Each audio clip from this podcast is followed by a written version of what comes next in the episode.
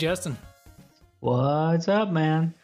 Well, uh, are you ready to finish off all the Castlevania games on the NES?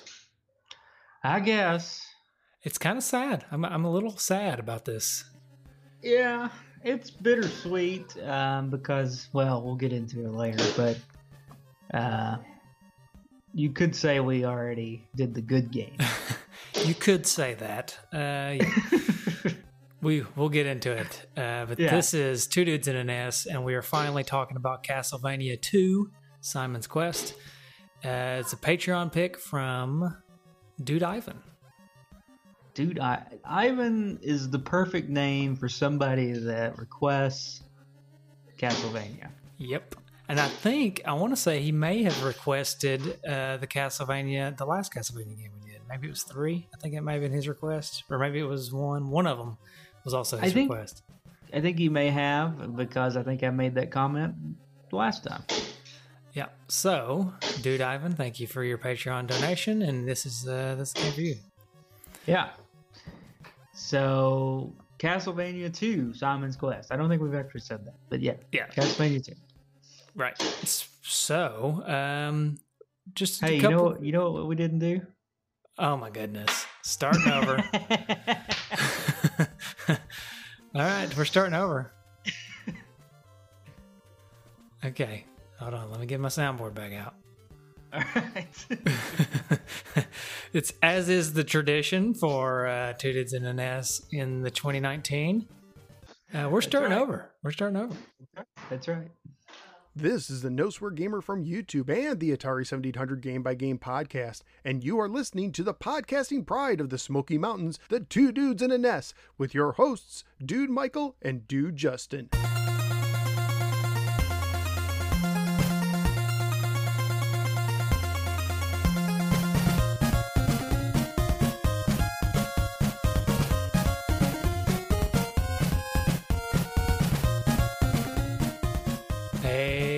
Justin. What's up, man? Ah, not too much. I, you know, I don't mind starting over when the music is that good, right? It really is. It's like a good metal song, really. Yeah, yeah. Uh, anyway, so we're two dudes in a nest. We're talking about Castlevania 2. It was a pick from Dude Ivan, blah, blah, blah. All right, here we go. Right. Uh, just a couple announcements before we get started. The uh, we I have received more questions for Ask Doctor Justin, like we did a few weeks back.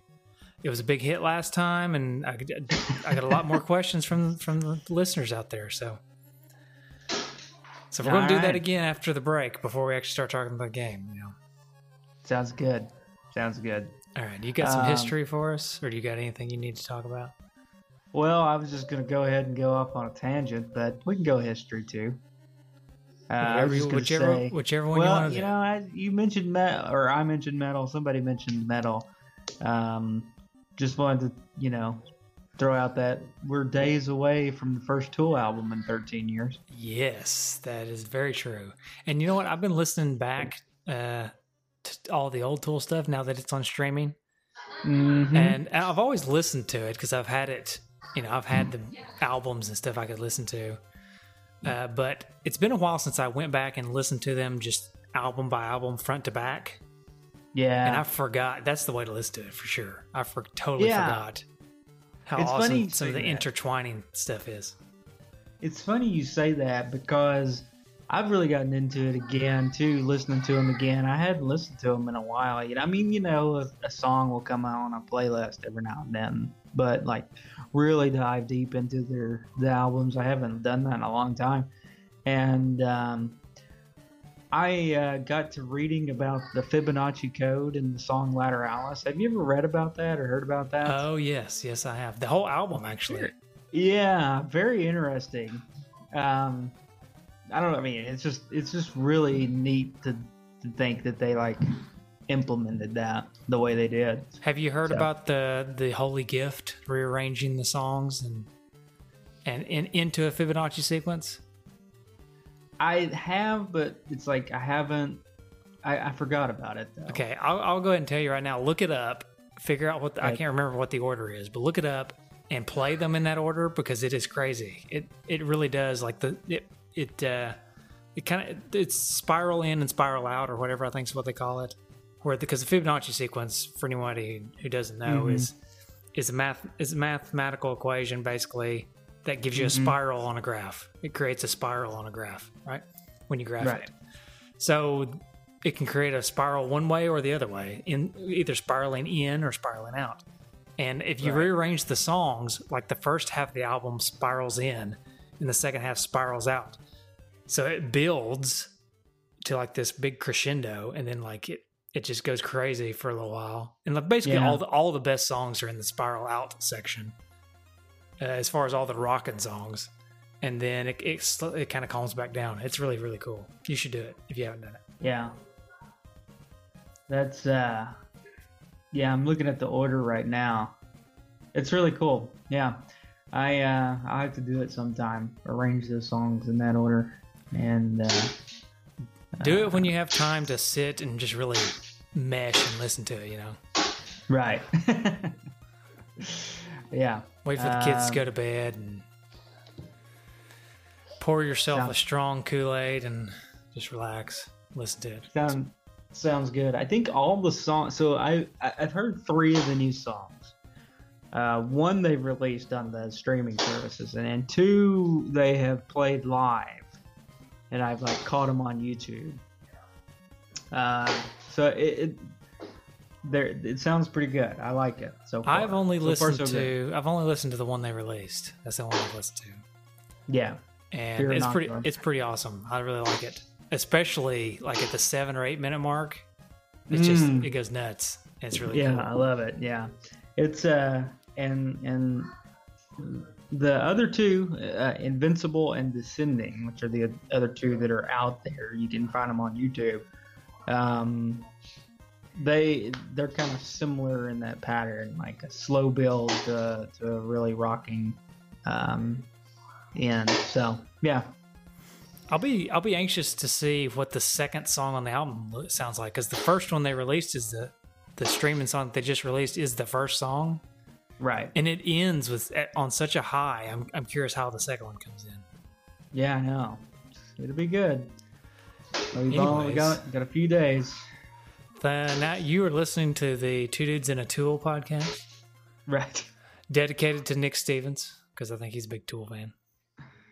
I'm sure he is. But who isn't really? It's it's good stuff. Oh yeah, yeah. It just you know takes him forever to do an album. So Thirteen years Whatever. is uh is something. you know, honestly, But, I think we talked about. Uh, didn't we talk about Tool in the last episode too? We probably we did. may have. You know, um, what's funny is it's like Maynard James Keenan makes a lot of stuff, right? Right. So he does like a perfect circle. He's got Puscifer, which is just like him basically. Um, but uh, it's interesting. Like he puts out a lot of stuff, but Tool does not. I guess it's the other guys. The other thing, and this is the last thing. This is the last Tool thing that I will talk about. This is something that I appreciate going back and listening to all their songs now. Tool's bassist may be one of the best bassists ever. Like they're if you like a lot of their music is centered actually around the bassist talent. Like he makes a lot of the main melody for the songs. And um he's he's pretty good. And mix mix him the- the whole drum and bass, like the rhythm section, is Yeah. is on point. Yeah, that's Yeah. true. That's true. So just mix Danny Carey and uh, I can't remember the bassist name. Forgive me, bassist. But uh, uh, Justin Chancellor. yeah, mix them together and it's it's pretty nice. Yeah. Anyway, so I think Tools kind of fits in with the Castlevania theme, right? Sure. Not really, but uh, it's the music in Castlevania Creepy, cra- yeah. creepy and metally. Yeah, I can see it. Yeah. I can see it Yeah. actually. All right.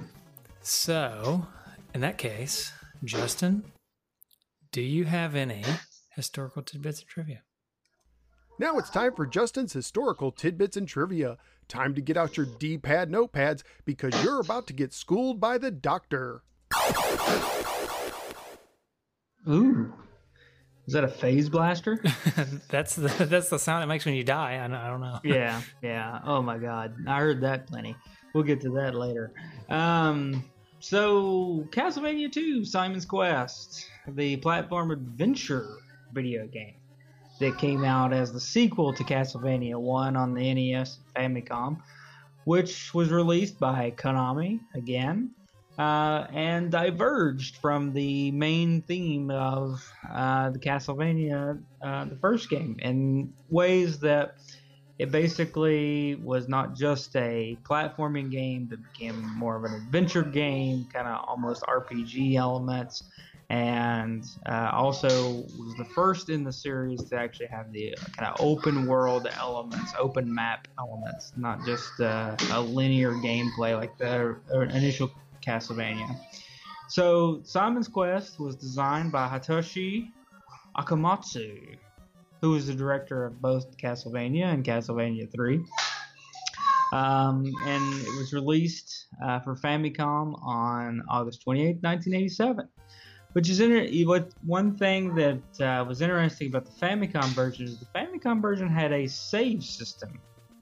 Um, but the NES version did not, and it used uh, passwords actually. Um, a lot of people asked uh, Akamatsu if this game was based on or had any influence from Metroid, given the open world format.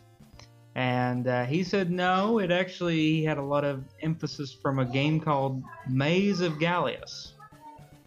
We all know that game, right? Oh yeah, actually I have heard of it. Yeah, it, it's a Konami MSX game. Um, so anyway, whatever. So he says no, no to the Metroid having any kind of um, influence over this game. Hmm. Um, I don't know. Do you believe him? I don't know. I don't know. It would be too convenient for him to just say yes. So I think even if it did, would he ever admit it? Probably not. Mm-hmm. Right. But anyway, um, so anyway, it was released in in 1987 for the Famicom, 1988 uh, in North America, December, right in time for Christmas. Um, and then um, basically, uh, also very famous for its music um, which was composed by Kenichi Matsubara. Probably the most famous song coming from this was the song Bloody Tears, which you heard at the beginning of the podcast, um, which is one of the more famous Castlevania songs. Um, so it's it's also we'll, I'll probably touch on it again. It's also arguably one of the probably one of the best songs on the NES. Oh yeah, yeah, but we'll talk about that later. Yeah, sorry. Um, but anyway, uh, when it was first released, it re- released to mainly good reviews. Um, IGN uh, called Simon's Quest the perfect game to play in 1989. Well, uh, yeah, and Nintendo Power actually ranked it its 15th best Nintendo Entertainment System video game comparing it to Zelda 2 and how it added its role playing video game. However, it was not all positive reviews. In fact, this game has uh, multiple criticisms, uh, which we'll get to later. And one of those criticisms birthed a famous career of a YouTube star known as Angry Video Game Nerd, as this was his very this was the subject of his very first episode. Oh wow. Yeah. So, uh, also, um, when it was released, Nintendo Power had a. Uh, it was the second uh, issue of Nintendo Power. Uh, this had the cover, but the cover was not a video game picture. It was a picture of some guy in a costume dressed as Simon holding Dracula's head with like some skulls and things around it. And it got many um, telephone complaints from parents of children who had nightmares and were terrified.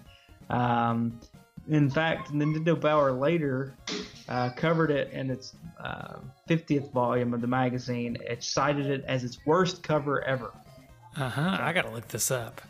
Yeah, it's actually a pretty cool looking cover. I can imagine that. What would I see? I would have been Oh, wow. five. then. Yeah, five year old me would have been freaked out by that. I'm That's assuming. pretty scary, actually. yeah.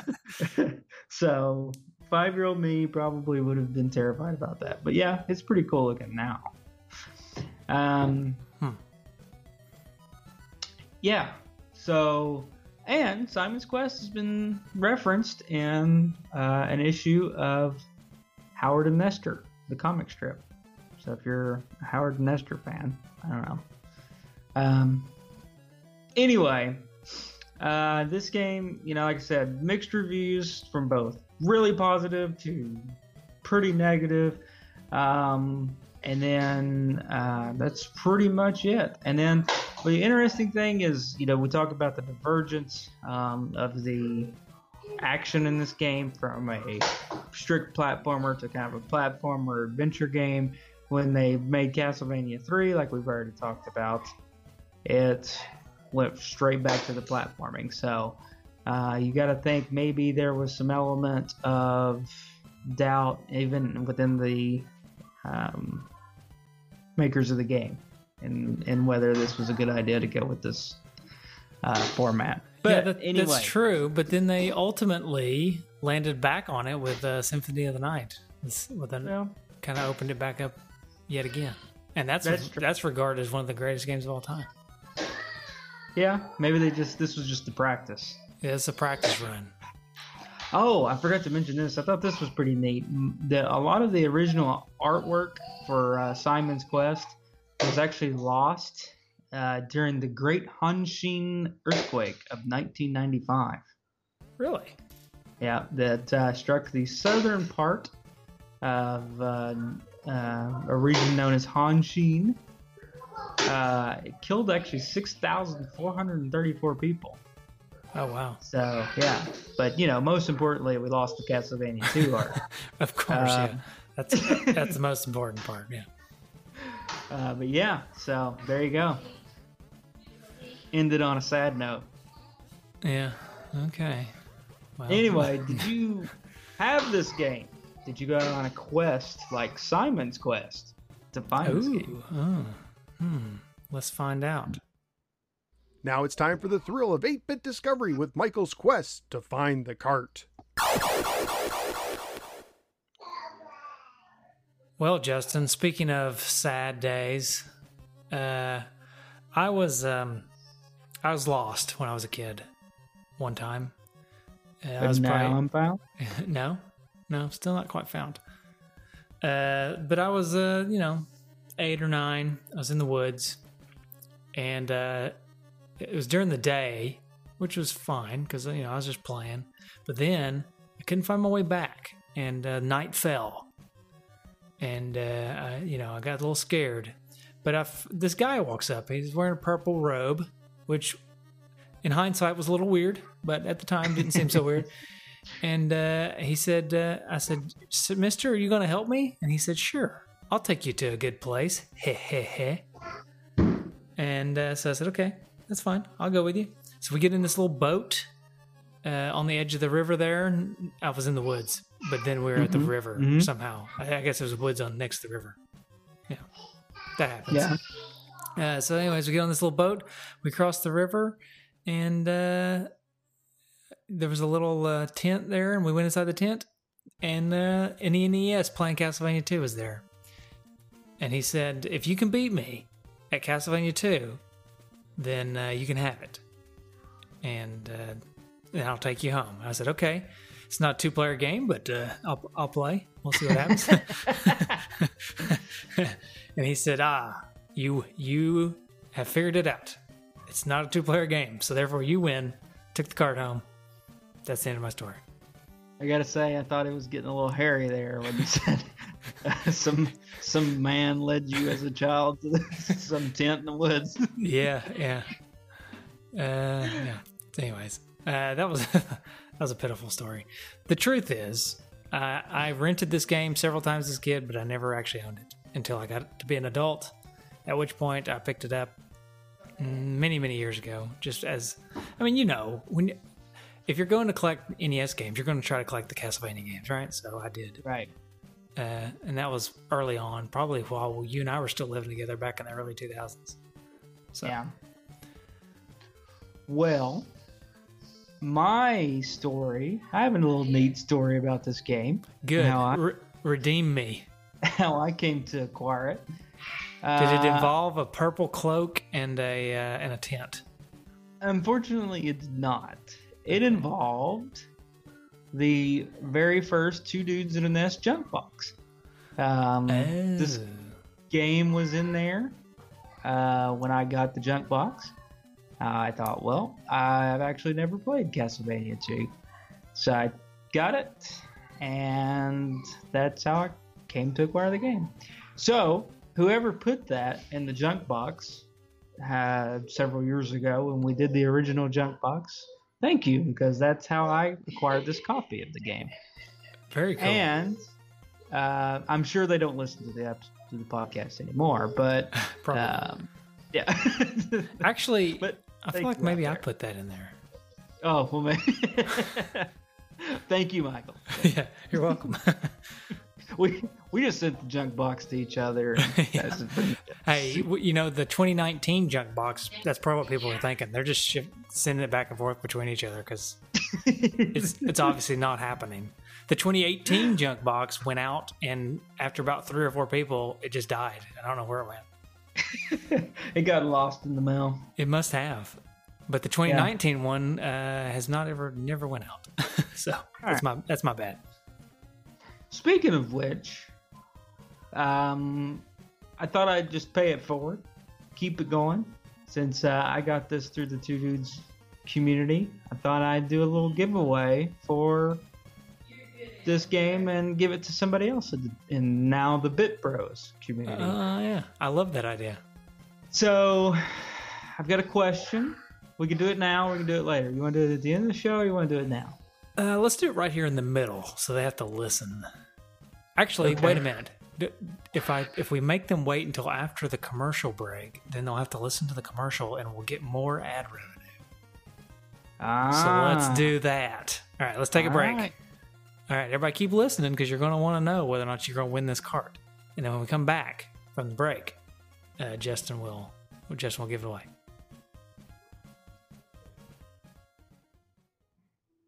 And we're back. So All right.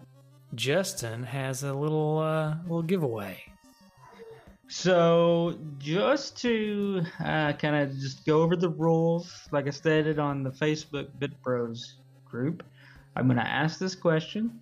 The podcast will get released, and the first person to answer this question on that post, um, which was posted a few days ago, um, will get a res- copy. And whoever answers it correctly, I will send you a message get your address and get it in the mail and out to you.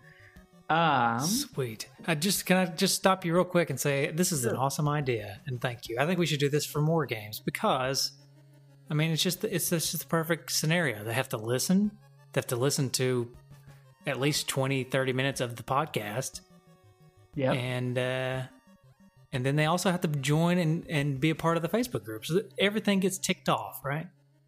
that's right. And Everybody's ticked off. yeah. Actually, I'm I'm about to tick everybody off, or at least a lot of people off. And if you're a Patreon donor, you get a bonus because you get to listen to these episodes a week early, which means you'll have a one week advantage. That's true. So now everybody's ticked off. All right. There you go.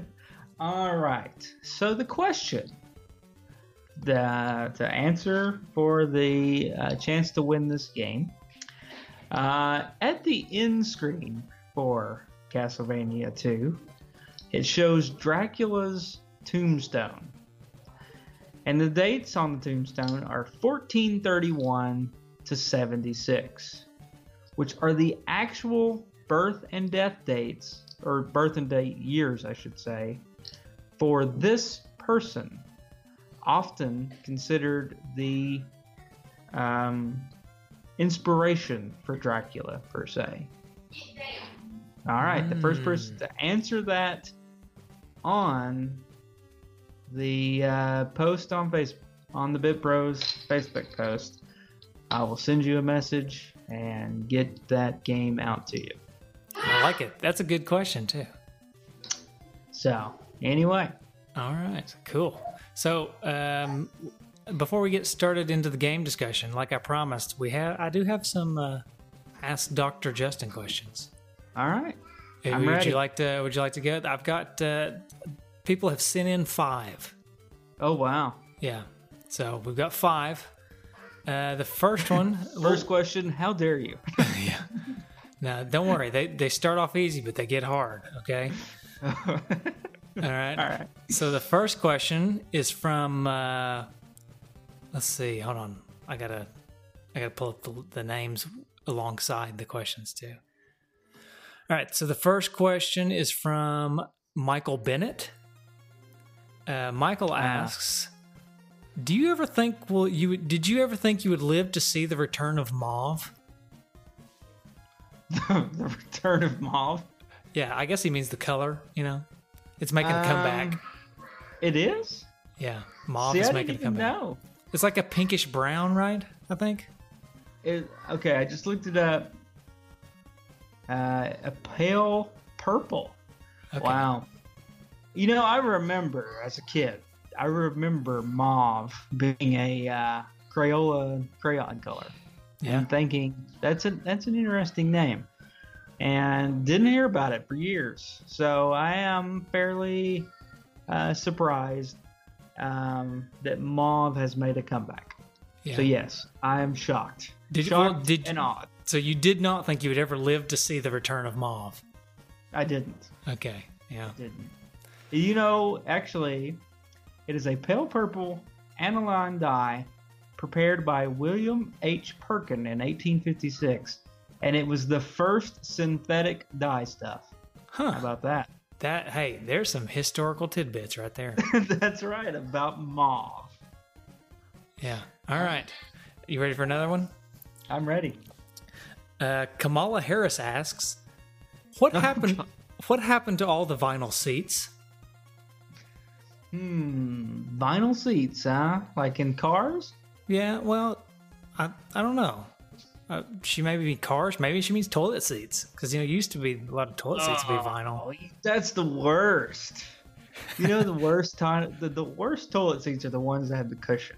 I know. I hate them so grosses much. me gross me out. It's like, ugh.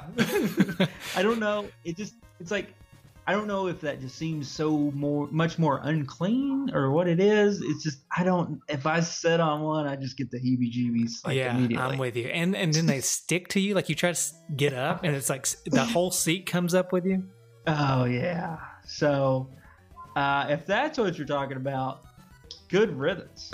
yeah, Um, I agree. I guess vinyl. There's still vinyl seats in cars, maybe. No, it's It like a synthetic leather. It's like a fake Yeah. leather sometimes. I think that I think that was a thing for cars back in the day when leather was more expensive. Maybe I don't know. Just guessing. But you don't ever. I I, feel like I used to hear about vinyl seating in cars Yeah, that I don't hear about anymore. it's not really a thing Uh, anymore. I don't think. Yeah. I don't know. I don't know what to tell you on that one. Yeah. Okay. All right. That's fine. Uh, let's see. We got another one. Uh, this one is from Corey Booker. I wonder if it's Oh. yeah, uh, Corey Booker. He says, "What's the difference between regular golfing and hitting the links?" Well, hitting the link is, links is slang, right? Okay. It's like uh, just hitting the links with your bros, right? Right. Yeah. But if you're if you're playing a round of golf, then you're it's more serious, I guess. more serious, more professional. I see. Yeah. But if you're hitting the links, then you're probably half drunk playing golf with, with your bros. I would like to know the, the origin of why they call it the links. Yeah, I don't know. Yeah, I don't know. All right. Let's see. Another question. This one is from Bernie Sanders. Mm. Bernie Sanders asks, "What gift would you recommend I get for my pet chicken?" Uh, as a side note, I have a coupon at Bed Bath and Beyond. What gift for the pet chicken? That's Yeah. what we're. He's one. He's, he's he's trying to figure out a gift to get for. hi- Oh, it's for his friend's pet chicken. Hmm. And, and he Well- says he says as a side note, I have a coupon for Bed Bath and Beyond. I guess that means he would like to use his coupon.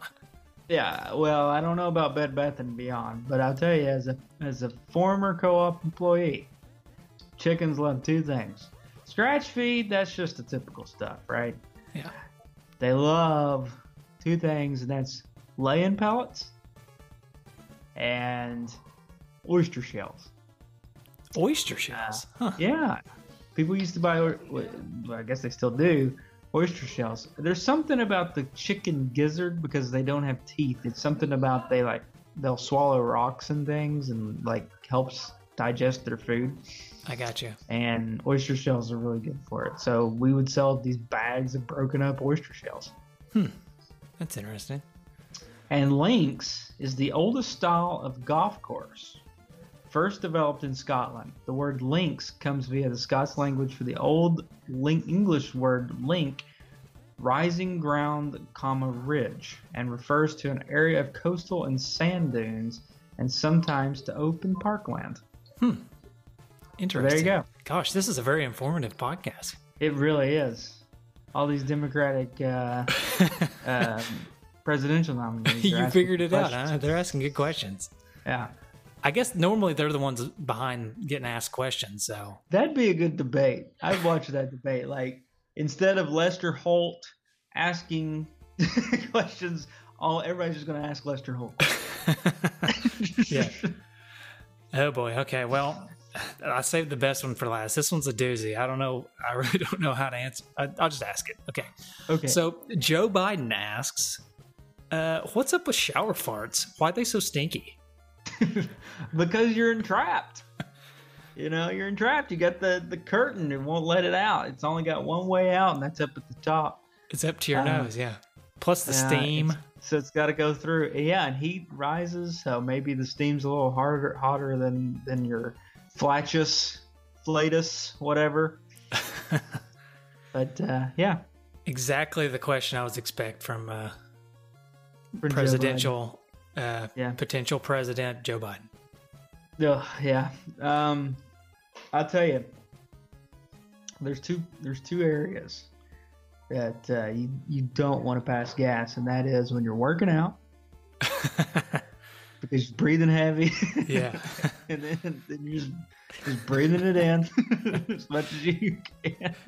You- And and uh, Uh, tack, tack on also the if it's audible and you're at the gym, that's another reason you don't want it to happen. or when you yeah when you're at the gym and there's other people and you get your headphones on and you're like, did everybody hear that? Or I don't know. I didn't hear it, but I don't know if anybody else heard that. That's a good point. Sometimes you don't even know how audible it really is, but you can Yeah. you can kind of tell. I mean, like the vibration. You can tell. Yeah, you can tell whether or not it's audible or not, but you don't know the the, the decibels. Right, right. Yeah. So anyway, What's so the what's the other one? Shower, shower, and gym. shower and gym. Yeah. Yeah. I'll throw car in there too, which we've already had that discussion on a previous podcast, but I'm not a big fan of it. Let letting it out in the car. Yeah, well, and and then you, especially when you're about to get out of the car, because then you shut it up in the car and it just stays there. Now somebody else's car, I'm not opposed. Best thing ever. Best Yeah. thing ever. That's Yeah. on the other end of the spectrum. yeah. This is true. Okay. So we should probably talk about the game now. All right. I think Yeah. we I think we've had enough fun. We Uh, we've joked around quite a bit on this podcast. I think it's time we dig into the game. All right. Now, all right. Hold on. Here we go. Time to dig in to some good old fashioned game discussion. Now that everybody has tuned out, tuned out and is no longer listening to the podcast, it's time Right. to talk about the game. That's right. So, what'd you think about Castlevania 2? Well, let me just talk about it from little Michael's perspective because I play. I did Okay. rent. I did rent it from Pick a Flick when I was a kid, quite a bit. Mm-hmm. So when I was a kid, the one I'd never, I don't, I may be lying on either on this episode or on the Castlevania 3 episode, but I don't remember playing Castlevania 3 when I was a kid. Uh, yeah. Whatever I said in Castlevania 3, that's probably the truth. And right now, I may not remember. But I don't really remember playing Castlevania 3 as a kid. Now, with that Mhm. being said, I did play Castlevania 1 as a kid, and I was a pretty big fan. So when Castlevania 2 showed up at Pick a Flick, I thought, yes, this is awesome. I can't wait to play it. I took it home and I popped it in, and it was like the most miserable experience ever. I hated every second of it. It's like it's Oh, like this yeah. this feels like the Castlevania I know and love, but not. And I could It's so close, but so far away. yeah. And so as a kid, I, I had a lot of trouble with it. Like I really did not enjoy it as a kid. And I'll talk about as an adult too, but that that's just my original child perspective on it. Was I was Mhm. not I was not a fan. I couldn't figure anything out. I uh you know, it, it played like Castlevania, so it felt pretty good, but I just I, I remember I the, I struggled to figure out what to do. And, as a kid, I did not like walking around talking to people and stuff. That was not my thing back then. Yeah, and here's the thing: if if you pick up this game as a kid and you don't have a um, manual or, or a guide, well, then you don't even know what you're doing, right? I mean, you how would you ever figure it out? There's I so many things in this game that you could not figure out. I would argue if you pick this game up as an adult and you did not have a guide or a manual, Yeah. then you can't figure it out. Exactly.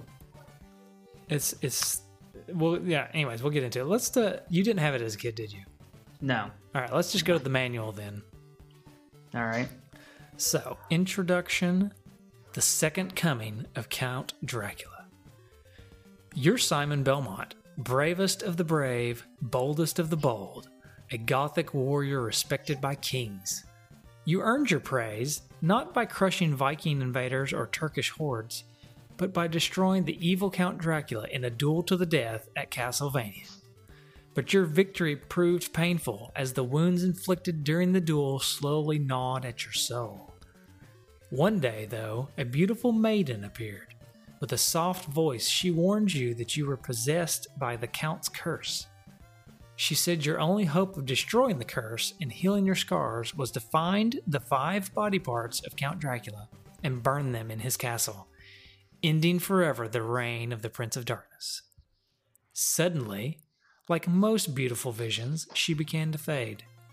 And as you reached to touch her, she spoke her final words Fear not, brave Simon, for if you have the courage to risk your life, you will find the strength to win again. And let me just Oh, say, that is an awesome intro to this to the story of this game. it uh, this game does where it's going to lack in some things we're going to talk about it does not lack in story. No, like it's a good story.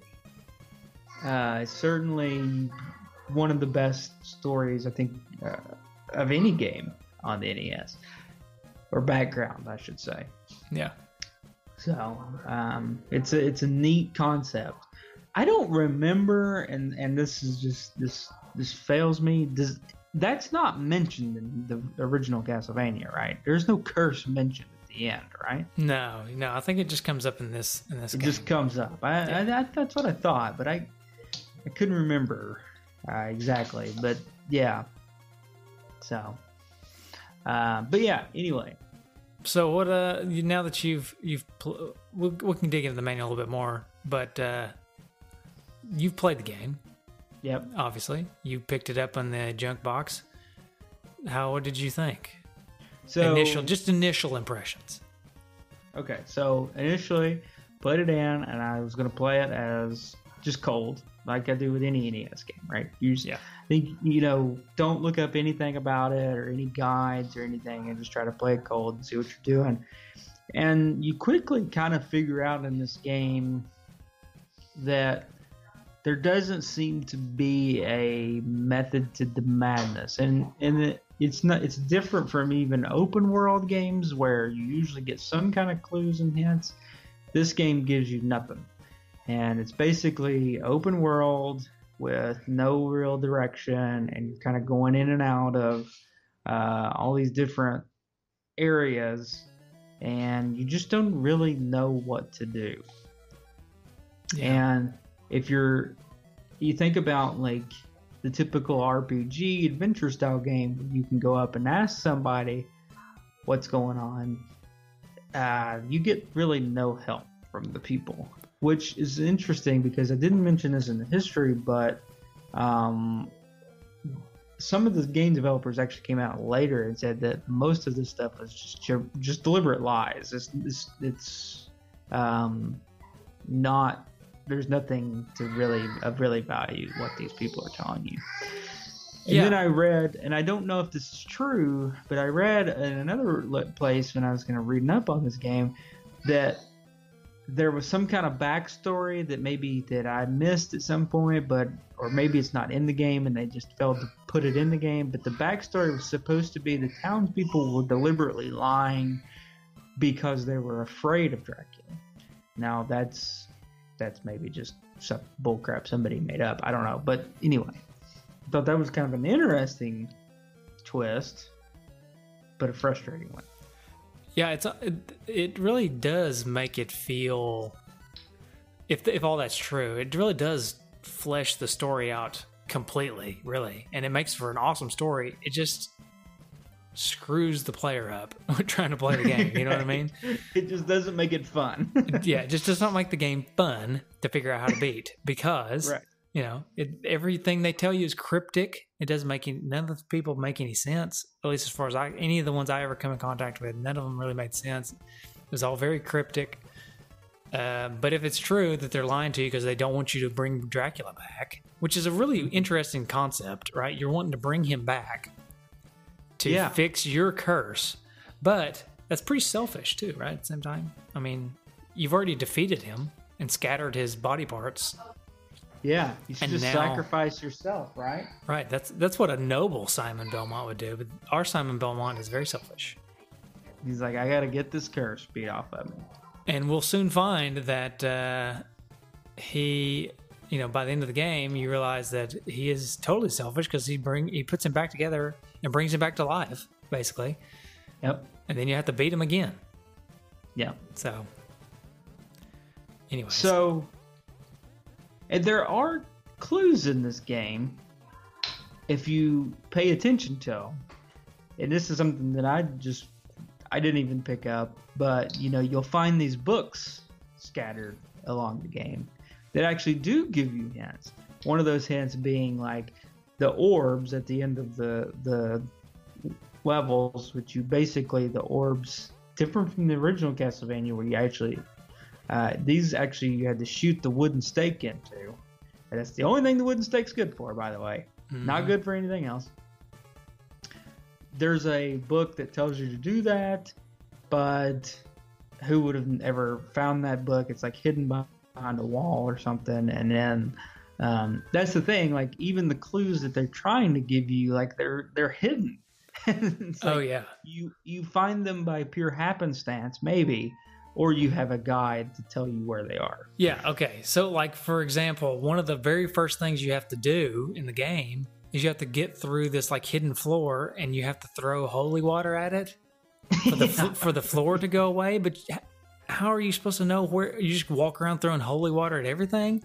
And how do you how do you even know holy water knocks floors away unless you happen to throw one throw it Exactly. at How would you even know to be just randomly throwing holy water? I mean, it's like there are certain things like it's like uh, if you think about certain games and you're thinking about like there's hidden things like there's you know famous example like Mario warp zones that you know you you you could argue you could you know randomly find those right Yeah. by just uh, jumping higher on the screen or whatever, wherever they are. This game is like these are not things that you would just randomly find. Right. you would have to be actively throwing holy water consistently uh, to find that hole in the floor. So it's like which, by the way, if I had found that uh, randomly, which I, I did not, by the way, I used a guide, but if I had found that randomly when I was just playing it, then I would spend the rest of my time playing this game just throwing holy water on the ground everywhere I went, Exactly. and it would just it wouldn't be fun that way either. You know? Yeah. Yeah. Um so, you know, that's obviously the first kind of gripe about this game. Um is, you know, the cryptic and just kind of no guidance.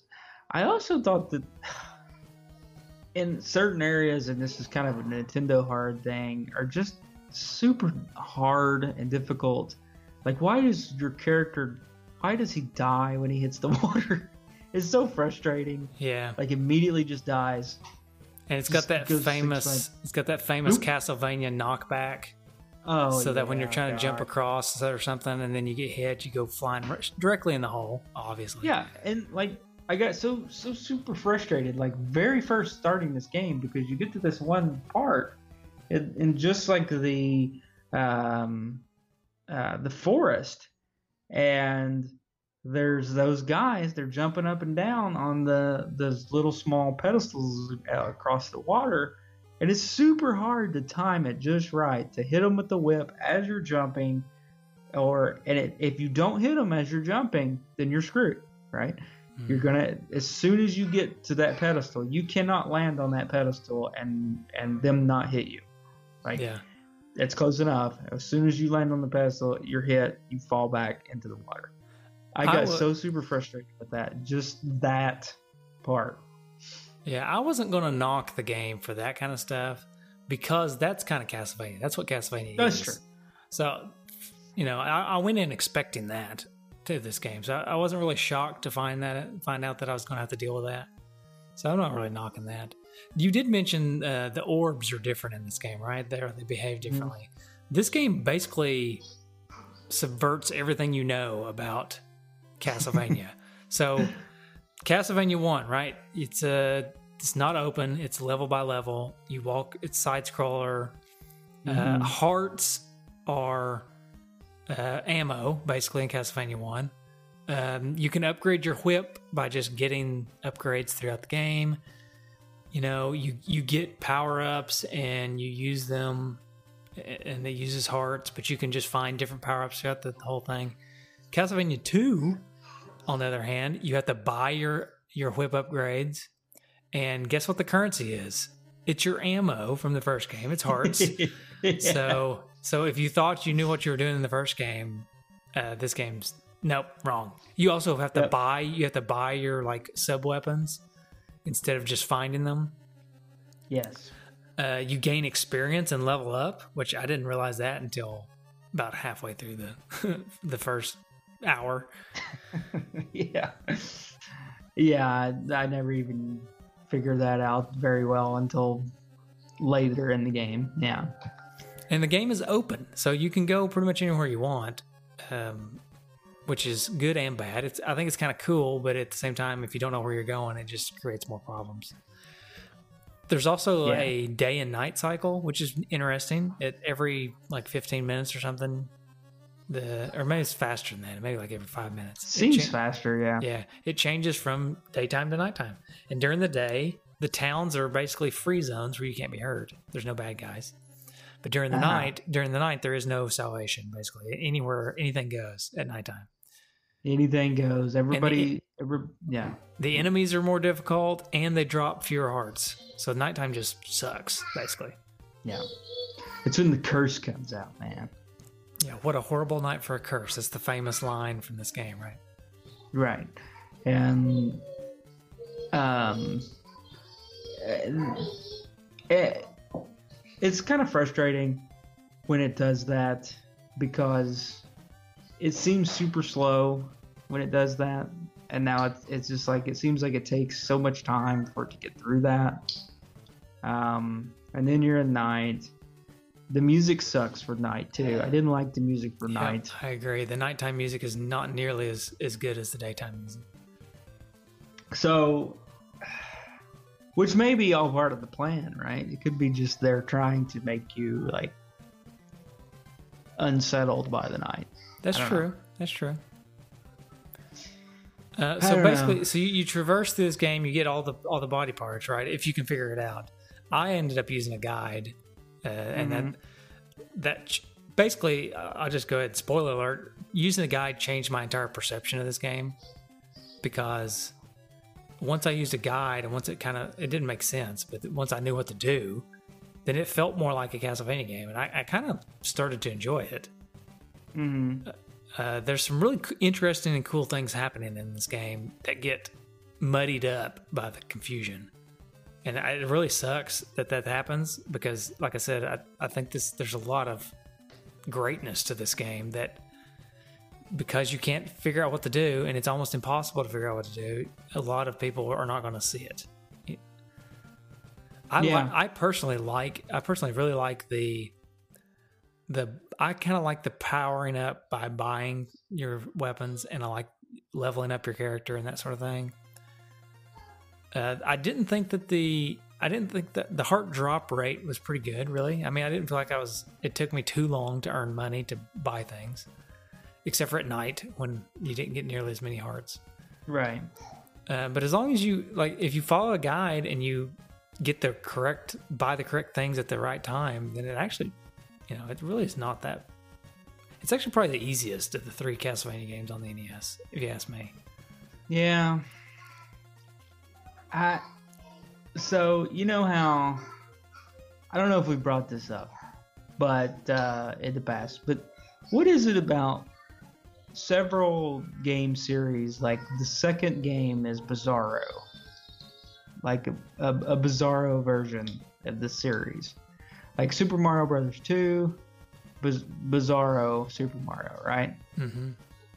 uh, Zelda 2, which is a good game, but still bizarro compared to the other, you know, Zelda Right. games. It was it was it was different. This one was also a bizarro, but it fell flat, unlike the others. Um, for me, especially like, of course, you know, blah blah blah. I know everybody says I'm not, I'm not a RPG fan, so maybe I just don't appreciate it for that aspect. But it was just it was too much for me, even with a guide, to think. I I just and and part of this is comparing it to Castlevania One, and it's just like, no, this game's terrible compared Yeah. to, to that. So whatever. I understand, and and don't get me wrong, Castlevania Three is far and away one of the best games on the NES, Mm-hmm. and Yeah. it makes it makes this game look like chump change, right? Uh, Castlevania Three is just blows this game out of the water. Castlevania One even kind of blows this game out of the water, but it's it's more comparable. So for me, Castlevania One's closer. And Uh, isn't that the problem? Like if you if we like here's the problem. If we know what you're capable of making and you come out with a dud, it's like Metallica and Saint Anger, right? Okay, so you're, this is the this is the Saint Anger, Konami's Saint Anger. yeah, it's like we know what you're capable of doing, and this is what you deliver to us. Um, yeah, but they're they're Konami's trying something here. I mean, they're trying something that not a lot of people have done before. In this kind of this like 2D open world kind of a thing. all right, I don't know, whatever. Yeah. Well, okay. how about uh, how about we talk about the graphics of this game? Maybe. Okay, What would you think of those? Any better? actually, I thought the the graphics were pretty good. Um, I thought you know the sprites are in good detail. Um, the backgrounds are good. Um, the bosses, what few of them there are, are pretty in good detail. Dracula um, is pretty cool looking, I guess. Um, but I thought the graphics were pretty good. Yeah.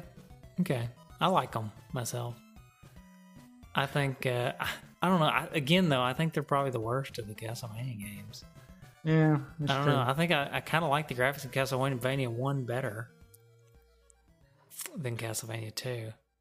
I think Simon looks weird. I don't like him in the red and black. Yeah. I've always kind of you- thought of him in the in the tan or the yellow or whatever. Yeah, I mean, I guess it is a lot worse than Castlevania One. What did you think of Dracula. Did you get to Dracula? Yes, Let me ask you that. I did. What did you think about that end Dracula scene? Uh, I kind of liked it. I mean, it was okay. I thought it was the easiest Dracula I had fought in any Castlevania game. hmm Yeah. Um, and I discovered this on uh, uh, YouTube. Like, there's a way to beat him to where he never even fires a shot. Basically, you can just start shooting those fireballs at him Mhm. like immediately, and it just continues to keep him stunned. And you just keep throwing them at him, and then you just beat him. Yeah, It's like like- the easiest boss. That's what uh, that's what the guide told me to do. I guess if I didn't use the guide, then it may have been more difficult. And what if, what if, uh, what did you think about Castle or, or Dracula's castle? There's nothing in it. Yeah, You're just walking through a maze, basically. this game seems a bit unfinished, really, yeah. in the grand scheme of things. Yeah. I don't know. It's it's like they were, they were trying something new, and it's almost like they got three quarters of the way through and realized, you know what? I don't think it's gonna work too good, guys. You want to just put it out? Let's just put it out, move on, and start making Dracula or Castlevania three. yeah, exactly. Maybe that's what they did. I don't know. Who knows? But So. I don't know. And I, in general, the since speaking of graphics, I think the graphics are pretty good. Yeah, I'd agree. But again, I think they're probably worst of the Castlevania games, which is sad. I don't know. It, the more I talk about this game, the, the the more it breaks my heart. It's okay. You can say it's not a good game. I know, but I just really don't want to say it's not a good game. All right. Anyways, let's talk about the sound of the music. So, what do you think about the sound of the music? Uh, the music's great. Uh, like most Konami games and Castlevania games, I really liked it. Um, uh, best part of the game, probably Bloody Tears. Obviously, great Yeah. song. Just an iconic and song that's that's really good. It's it's a song I could say I would listen to outside of the game. Yeah, I agree uh, to a point. I think this game, the music in this game is really hit or miss for me. It's like the hits are big time hits. Like Bloody Tears is probably one of the, my favorite songs on any NES game.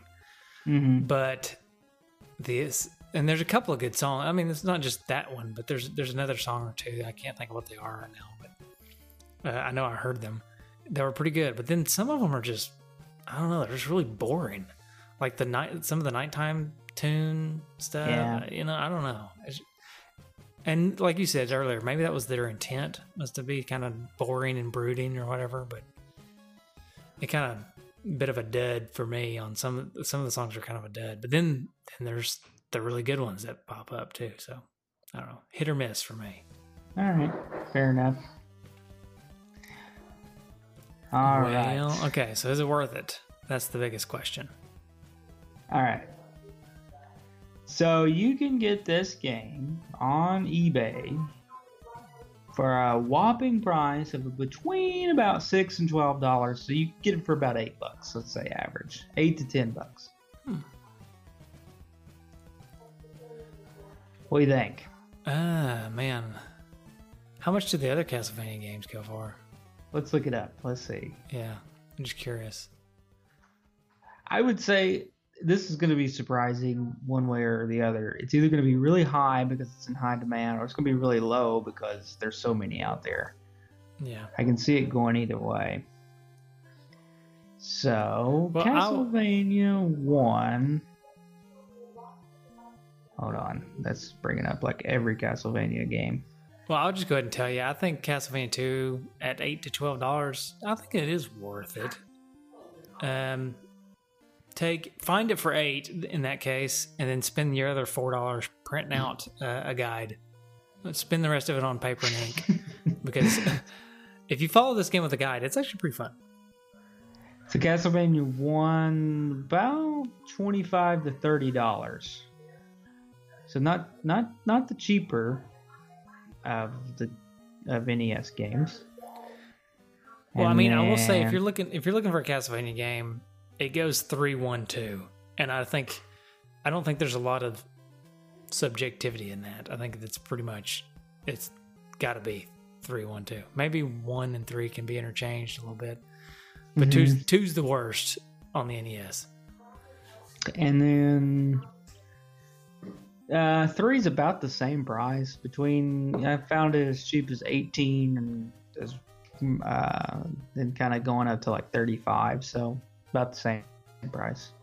So you can see the price difference, right? Castlevania one and three are kind of in the twenty five to thirty dollar range, and Castlevania two's in the six to twelve range. So There's your law of supply and demand right there. there you go. Boom. hmm So okay, well, uh, I my verdict is I think it's worth it. Play with a guide. Don't even try to play without a guide. I, I'm serious. Yeah. I don't care how good you are at figuring things out. It's not worth it to even try to figure No. this game out. Just buy it if you want to. Pop a, pop it in with a guide, and you'll have you'll have a decent time playing it. I think. Yeah. It's decent. If you like you said, you got a guide, you don't get frustrated with it. It's a fun game. Okay. All All right. right. Well, in that case, why don't we do some retrofitted trophies? You know what this game needs? Some retrofitted trophies.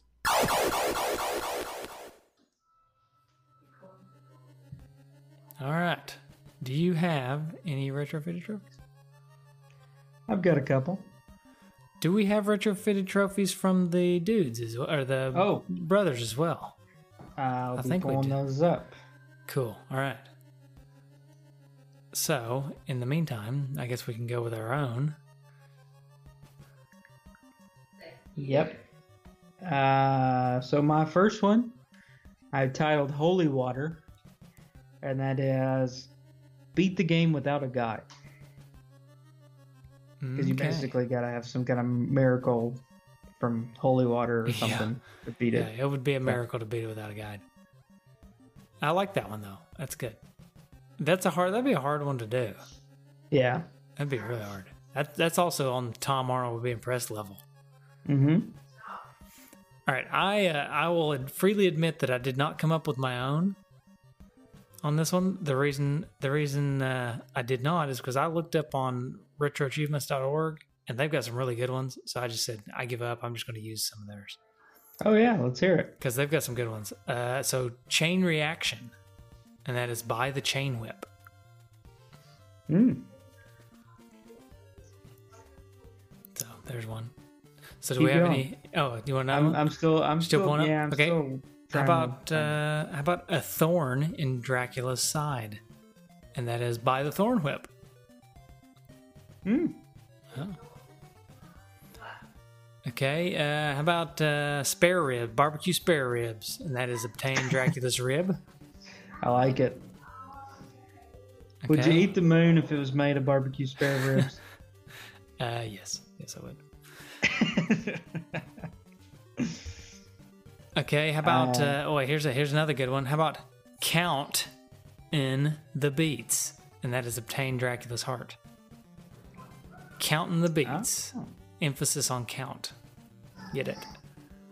yes. Hmm, I've found the feedback, but I'm having trouble Let me see if I can pull it up. Maybe I, maybe I didn't ask for it. the uh, retrofitted trophies. Maybe that's Could be that I forgot to ask for it.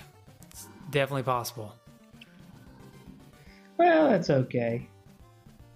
It always makes for good pods. Me and you are just searching our phones for. Nothing know. like uh, a few minutes just searching the internet. searching for things that we may or may not have done. yeah. that looks like the last one you asked for is uh, was on widget, so I think. Uh, wait, no, wait, wait. Oh, there they are. I think I found them. it. I found no, I it. found them first. Okay, No, I go ahead and read them, or I I've found got them. No, I'm reading them. No. All right, go ahead. You, you lost your chance. Fine. Timmy Mack says Belmonts don't ask for directions, uh, and to get that that you avoid talking to people because you're too scared of Dracula. All right. Uh, that one also could be the same as the uh, beat the game without a guide. That's right. All right. Are you out, by the way? Should we just go through Yeah. these? All right. Yeah, just go through those. Okay. Dan Basiglia says beat the entire game backwards. You get it by beating the entire game backwards. okay. Oh, okay. Uh, Matt Daly says, I want my baby back, baby back, baby back. Ribs. That's uh, Collect Dracula's rib. All right. Uh, the Transil- Nick DeMarco says the Transylvania Macarena, and that is move and jump around like the enemies. Oh, okay. Uh, Christopher Kellogg says, "What a horrible night to have a curse," and that is contract the bubonic plague while playing the game. Are you uh, handling uh, prairie dogs? Yeah, I will say um, that one actually may be easier to get than beat the game without a guide. That actually might be. Uh, Brian Davis says no whip, and that is beat the game without using the whip. Is that possible? I don't think so. Hmm. Or maybe I don't know. I guess. I guess maybe it is. I don't know. Mike Hall says whip it, whip it good. Beat the game with the best ending. There's multiple endings. We forgot to talk about that. That's right. There's three endings, right? Yeah. And it, I think it depends on how many days, game days, that it takes you to beat the game, which is a pretty neat little feature. That's cool. Yeah. I like Yeah. So, that. Um, Anyway. And then Gabe Van Gelder sent us three, but I'm going to pick my favorite one of his three, and that is Organ Donor. And to get the Organ Donor trophy, you have to collect all of Dracula's remains. all right. Yeah, pretty good. I can dig it. Can you dig it? Are you done? I'm done. done? That's it. All right. All right, moving on to the game rating. No game is worthy until the dudes have spoken. It's time for the game rating. All right, how do you want to rate this game? How about um type of I don't know. Types of I don't know. Types of I don't know. How about um, is body part two on the nose? I like it. Okay. All right, let's go body part. Okay. Uh, hmm. I got it. Okay, go ahead. I'm gonna go with the muscle palmaris longus Okay. because it's only present in about 60 to 70 percent of people, and it's essentially a useless vestige of the muscle that likely helped orangutans, orangutans, or, or, or uh, early chimps to grip trees, and we only some people have it. So, Interesting. yep. So the, can And, the uh, people can the people uh, who so, have it climb yeah, oh, trees yes, better? I guess I gotta. I guess I gotta. Maybe I gotta relate it to the game. Basically, the game is like that, it's, yeah. uh, it's kind of there. Uh, you don't have to have it. Uh, it's definitely of the three Castlevania NES games, the last one you should get. Uh, so it's not necessary. And in since it's in present only at about two thirds of people, if you have only two thirds of the Castlevania NES collection, you're good. Okay, I like it. I was kind of going. I was kind of going for the same thing. Actually, I was going to go with the appendix, Okay. uh, being that you don't really need it, and in fact, it could actually just cause you pain. Yeah. So I like it. that, that's I what I'm going it. with. Yeah. The Just- appendix. It's just a nidus for infection. That's all it Yeah. is. that's all this game is. Just just a another way to get infected. A pus bucket, as you would. Mm. all right, let's All do right. let's do some feedback. It's time right. for D-Patter feedback because when you're a D-Patter, you're a D-Patter for life. All right. So, Adam Malone says, confusing. I have a lot of thoughts on this game. I'll write them out better and send it over. I don't Jared think he Adam. did. Yeah, Wait I don't. He doesn't put it. Doesn't really go into any depth later in the comments. So I didn't get any. I didn't get an email or anything from you, Adam. What happened? Oh man, Maybe he called. Maybe he called. Maybe he called. Maybe, maybe, hopefully. Jared Adams says, uh, I have always loved this game. Sure, there are some mechanics that are annoying, but it is not like it is the worst game.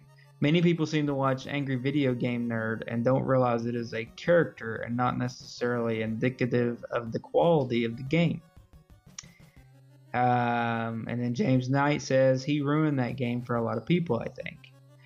Um, that's an interesting concept. Like, did, did Angry Video Game Nerd sway a lot of people? You would argue this is probably one of his more more seen videos if it was his original. Yeah. But anyway, I, don't will know. say that I didn't. I have never seen his video on Castlevania 2, and it did not. I don't think it would have changed my opinion. Yeah, so I watched it after I'd played the game. So I did see it. It's pretty low quality, as you would expect, you know. It's his first video. Um, but Is it funny? I bet it's funny. not as funny as his others. Like some of the others, like some of the other games that we've talked about that I've watched his review of, are way funnier than this one. This was just basically him griping about the game. Yeah. Not a whole lot of jokes or things. Now, I think one of Angry Video Game's funniest videos was the uh, game we did with Steve and Michael, the Bugs Bunny. Uh, Bert, what was that? Uh, The birthday Bugs- blowout or something like that. yeah, that is probably the funniest Angry Video Game Nerd episode I've ever seen. I'll have to go But watch that anyway, one. yeah, it's a good one. All right, JC uh, Chris Vanderhoff says, "Awesome." Titillating there, Chris. That's it. Yep. Timmy Mack says, regardless of poor translation, this has always been one of my favorites. Solid gameplay, and it tried to incorporate a lot of RPG elements.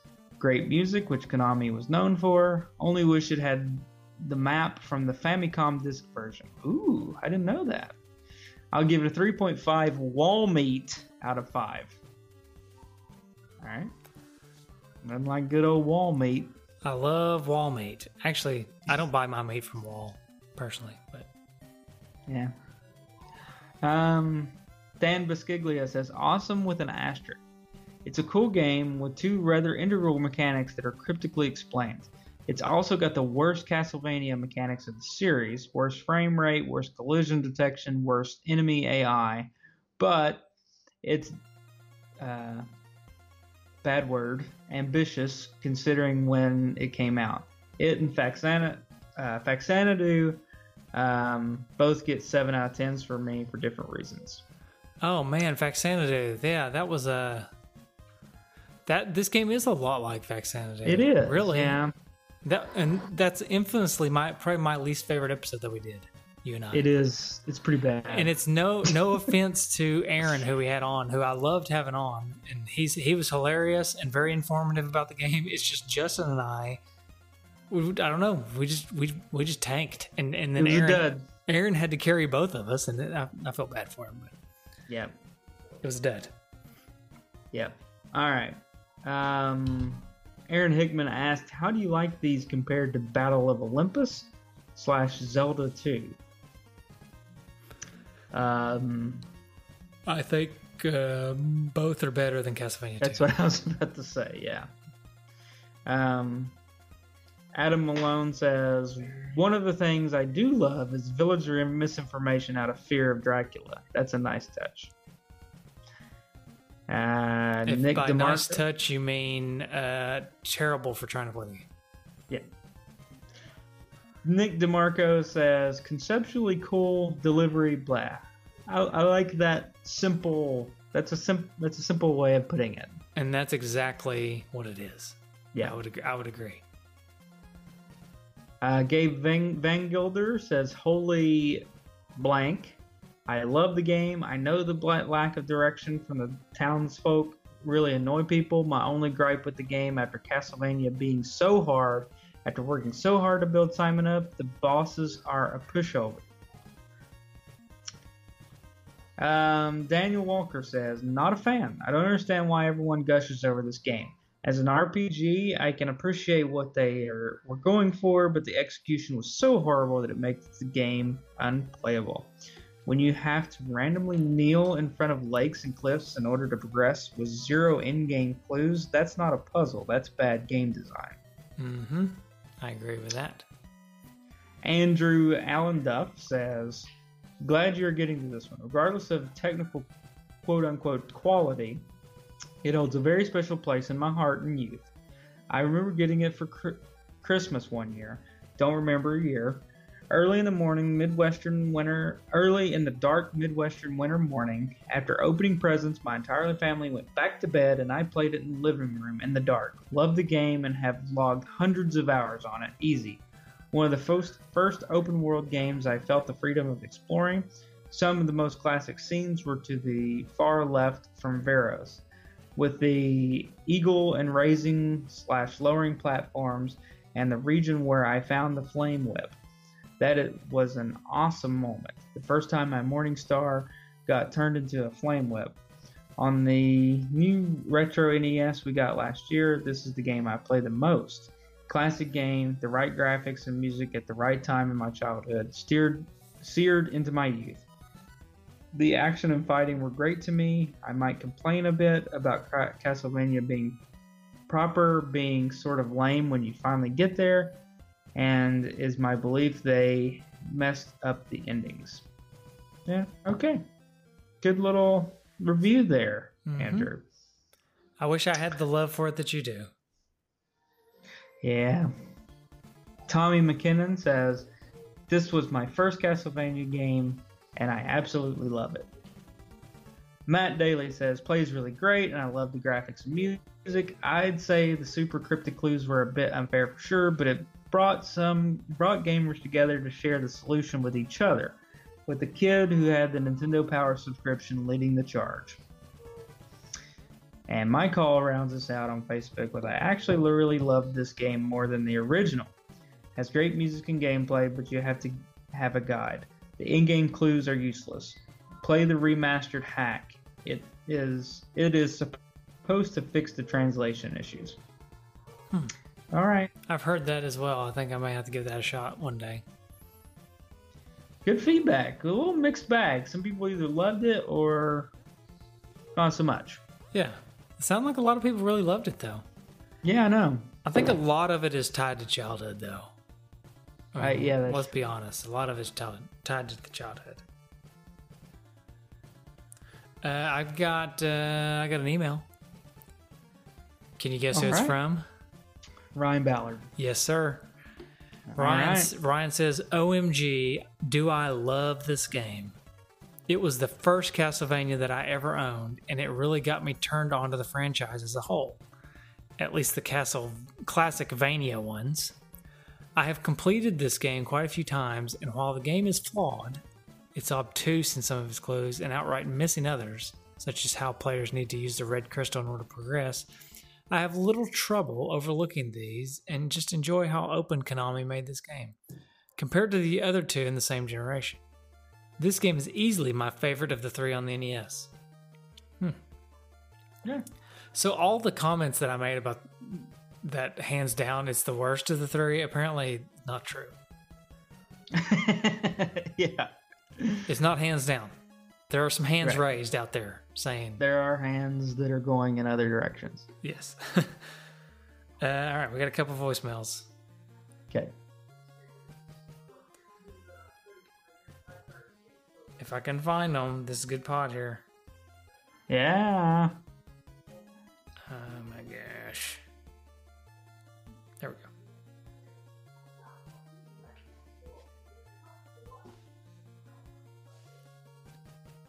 Uh, it takes it takes a minute sometimes. I don't understand.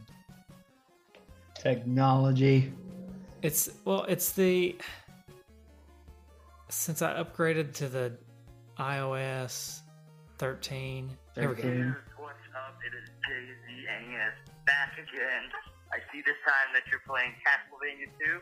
Uh, yeah, it's a pretty horrible night to have a curse, huh? Uh, but no, I mean the game, it's not so bad. I mean everyone bugs on it, but um, even even AVGN, like that, that's how everyone knows the game really is because of AVGN.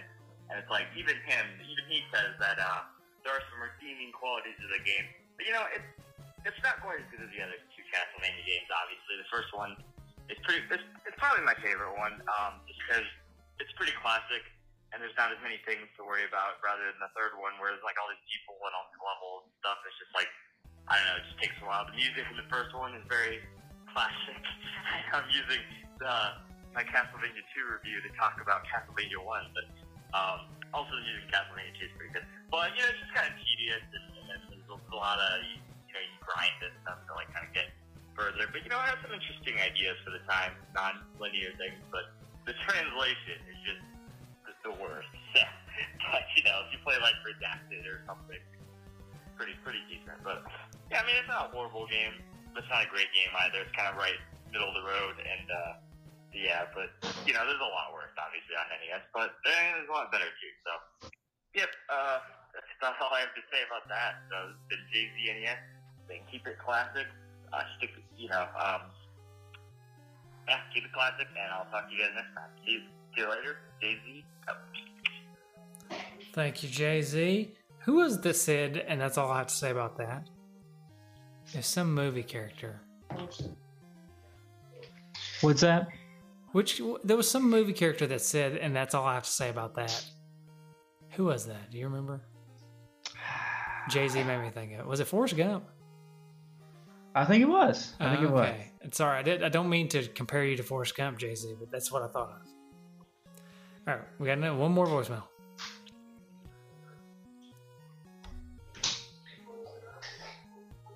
And it's blank. There we go. I love it. Those are my favorite. really? You love just playing nothing? You just love hearing my frustration, don't you? I do. I do. And it is Forrest Gump that says. That's all I have to say about that.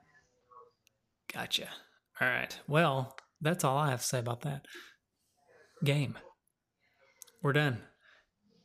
All right. Well, We should probably mention. That's all I have to say about that. Thank There you. There you go. Thank you. Have to add that to the soundboard. And that's all I have to say about that.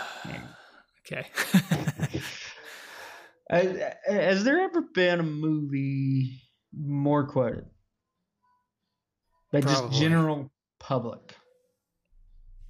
Maybe. Yeah, I'd say What so. movie though? I mean, that's everybody quotes that movie though. What other quotes are in that movie? Uh, Life is like a box of chocolates. Lieutenant Oh, Dan. yeah, that's true. I do say Lieutenant Dan ice Um, cream a lot whenever Yeah, I whenever it's time to eat ice cream. There's there's just so many in that. The shrimp stuff uh, from Bubba. It's just, um, it's just. I think it's just such a quoted movie. I do love that Anyway. movie. It's a good movie. It's good. It's great. It's a, it's a bit by the numbers, but uh, you know it's still good. It's just a good movie. yeah. All right. So we have other Yeah. shows on the Bit Brothers Network. You can, you, you know, uh, if you like Two Dudes in a Nest, you'll probably like our other shows. We have the Genesis Gems. We have Metroidvania Mayhem. We got our Mhm. monthly roundup show, which should be coming pretty soon. And we've got a Nintendo Switch Up show. So there you go. Those are all our shows. If you like those shows and you want to get them all at once in one stream, right? You don't want to subscribe to a bunch of different shows. That's too hard to do, right? You want just one stream of shows. The best way to do that is to donate to us on Patreon. That's the best way to do that. And thank you to all those who already do. But if you would also like to donate on Patreon, you can go to patreon.com slash bitbros and um, hop on there and and there's an option to get all the feeds in one. And it's pretty sweet. All right. And here's a here's a shocking thing to tell you. Um, Forrest Gump is only a 72% at on Rotten Tomatoes. With the people or with the critics? Critics. People 95. Yeah. I think the critics kind of bash it for being like like I said, kind of too by the numbers. Yeah, You know. whatever. And Does anybody really? Do we really need critics for movies no, anymore? we don't. We do not. Not with the, the age of the internet. it's yeah. it's I silly. don't trust any of the critic reviews. I only look at the audience reviews for things. Right. Right. All right. So you can find us on Facebook with the Bit Brothers Retro Community. Well, you can find us on Twitter.